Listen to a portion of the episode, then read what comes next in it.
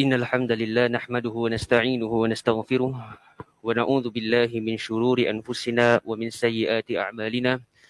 من يهده الله فلا مضل له ومن يضلل فلا هادي له. وأشهد أن لا إله إلا الله وحده لا شريك له. وأشهد أن محمدا عبده ورسوله. اللهم صل وسلم على نبينا محمد. اللهم لا سهل إلا ما جعلته سهلا. وأنت تجعل الحزن إن شئت سهلا. اللهم فقهنا في الدين وعلمنا التأويل اللهم اشرح لنا صدورنا ويسر لنا أمورنا واحلل عقدة من ألسنتنا يفقه قولنا السلام عليكم ورحمة الله وبركاته Alhamdulillah pertama sekali kita memanjatkan syukur kepada Allah Subhanahu Wa Taala kerana masih lagi memberikan kita ruangan nikmat yang besar sangat iaitu nikmat Islam dan juga nikmat dalam kita berjumpa dengan bulan yang penuh barakah, bulan maghfirah, bulan pengampunan, bulan Al-Quran. Firman Allah Subhanahu wa taala, "Ba'da a'udzu billahi minasyaitonir rajim, syahrul ramadan alladzi unzila fihi al-Quran, hudan lin-nas wa bayyinatin minal huda wal furqan." Bulan Ramadan adalah bulan yang diturun padanya Al-Quran. Dan topik pada hari ini yang kita akan membicarakan, membahaskan adalah berkenaan dengan nikmat Al-Quran bagi pembacanya. Pertama sekali, bagaimana kita nak merasakan kenikmatan dalam kita membaca Al-Quran? Adalah yang pertama sekali adalah untuk kita mengetahui apakah sebenarnya fadilat dalam kita membaca Al-Quran. Sebenarnya untuk kita mencapai kenikmatan membaca itu adalah apabila kita dapat merasakan nikmat fadilat tersebut. Dan pertama sekali adalah untuk kita tahu apakah sebenarnya fadilat dalam kita membaca Al-Quran. Bulan yang dianjurkan untuk kita membaca Al-Quran mempunyai fadilat yang sangat-sangat besar di sisi Allah Subhanahu wa taala. Saya akan datangkan beberapa hadis Nabi Muhammad sallallahu alaihi wasallam untuk kita sama-sama mendengar dan kita teladani antara fadilat-fadilat yang ketara yang biasa kita dengar tetapi merupakan satu peringatan kepada kita dan memberikan kita semangat untuk kita lebih lagi bergiat untuk teruskan membaca Al-Quran dan khatamkan seberapa banyak yang mungkin pada bulan Al-Quran ini, iaitu bulan Ramadan. Pertama sekali hadis daripada Abdullah bin Mas'ud radhiyallahu an di mana Rasulullah sallallahu alaihi wasallam bersabda man qara'a harfan min kitabillah falahu bihi hasanah wal hasanatu bi ashri amthaliha la aqulu alifun lam mim aqulu walakin alifun harfun walamun harfun wa mimun harfun. Hadis Nabi Muhammad sallallahu alaihi wasallam mengatakan dekat sini, siapa yang membaca satu huruf daripada Al-Quran, maka baginya satu kebaikan dan kebaikan tersebut akan digandakan sebanyak sepuluh kali. Dan hadis ini menyatakan bahawa bukan alif lam mim itu adalah satu huruf, tetapi alif adalah satu huruf, lam adalah satu huruf dan mim adalah satu huruf. Bayangkan saudara, dalam kita bermulakan dengan membaca Al-Quran, kita akan membaca dengan Bismillahirrahmanirrahim. Berapa, berapa banyakkah ganjaran yang kita akan dapat? Banyak. Kita sambung lagi. Alhamdulillahirrabbilalamin. Berapa banyakkah ganjaran kita akan dapat? Banyak. Firman Allah Subhanahu wa taala mengatakan innal hasanat yuzhibnas sayiat. Sesungguhnya kebaikan-kebaikan yang kita lakukan dapat menghapuskan segala kemaksiatan dapat menghapuskan segala dosa yang pernah kita lakukan. Siapa dekat sini yang mengaku bahawa dia tidak ada dosa sepanjang hayat dia? Kullu bani Adam khata' wa khairal khata'in at-tawabun. Setiap bani Adam pasti melakukan kesilapan. Tetapi sebaik-baik mereka yang melakukan kesilapan adalah mereka yang bertaubat. Dan di antara untuk kesilapan mereka dihapuskan dosa oleh Allah Subhanahu Wa Taala adalah dengan melakukan kebaikan dan antara kebaikan yang mudah untuk kita lakukan tetapi ganjaran yang besar di sisi Allah Subhanahu wa taala adalah kebaikan dalam kita membaca Al-Quran.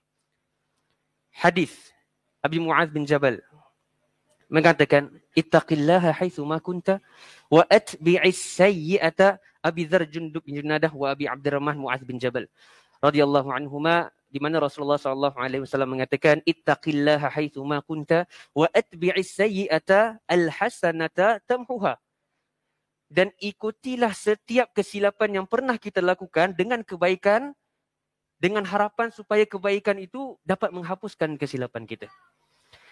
Dan bulan Ramadan adalah bulan Al-Quran. Di mana kita sama-sama berusaha untuk berdamping dengan Al-Quran kerana Al-Quran itulah yang satu hari nanti syafi'an li ashabi yang akan menjadi syafaat untuk pendampingnya.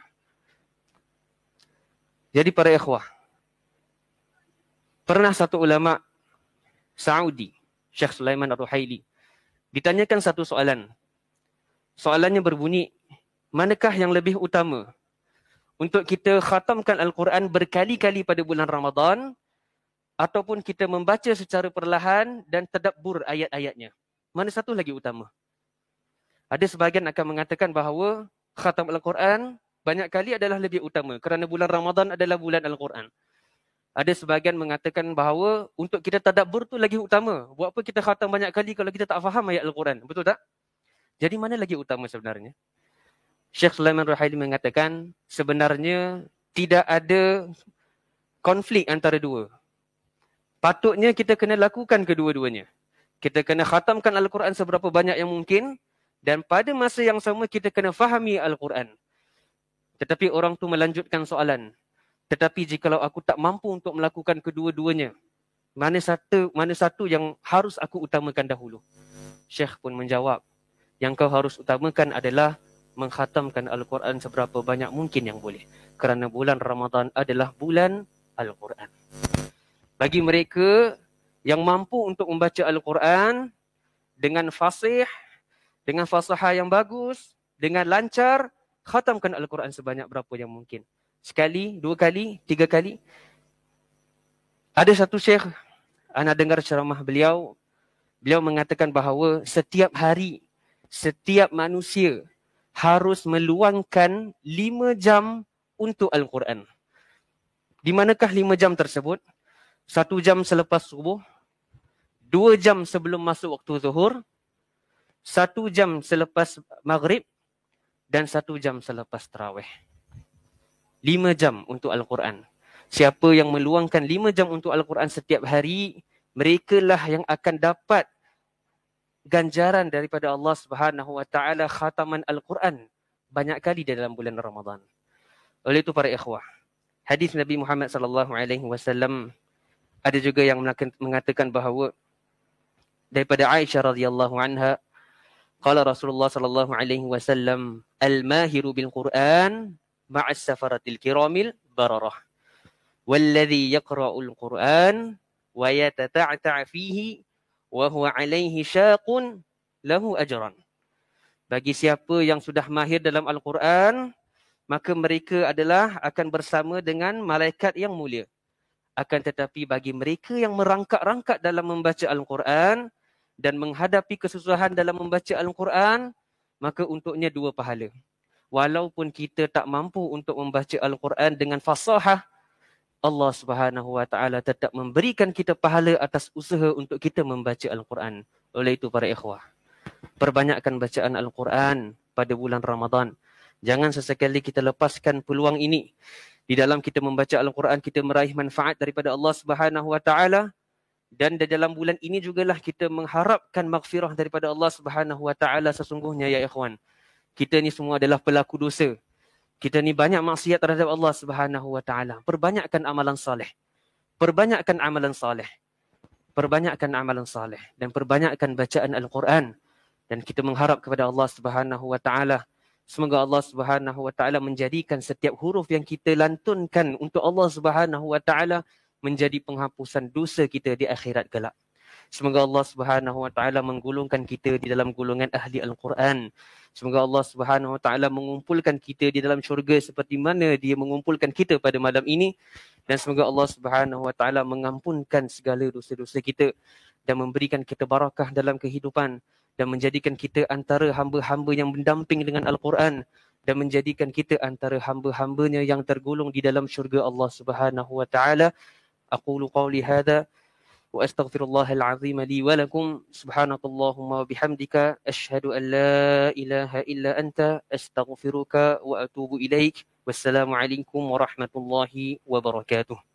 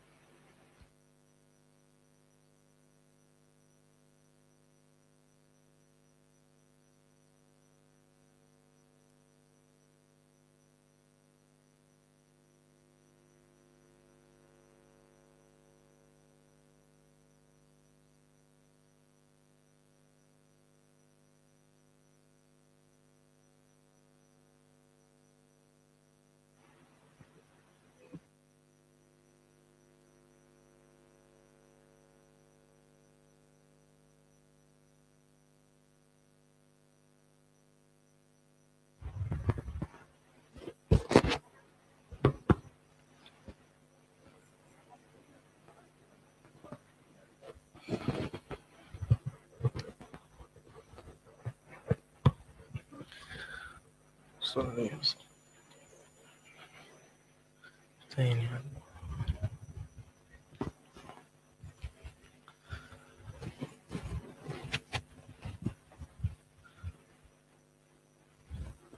الله أكبر.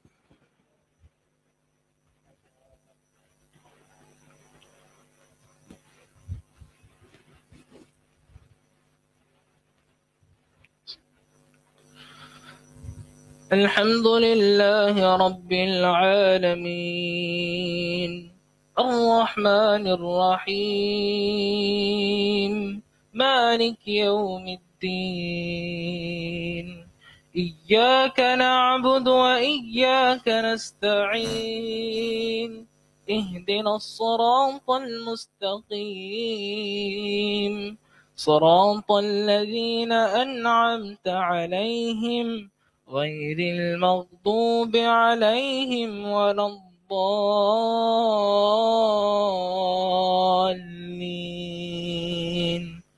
آمين.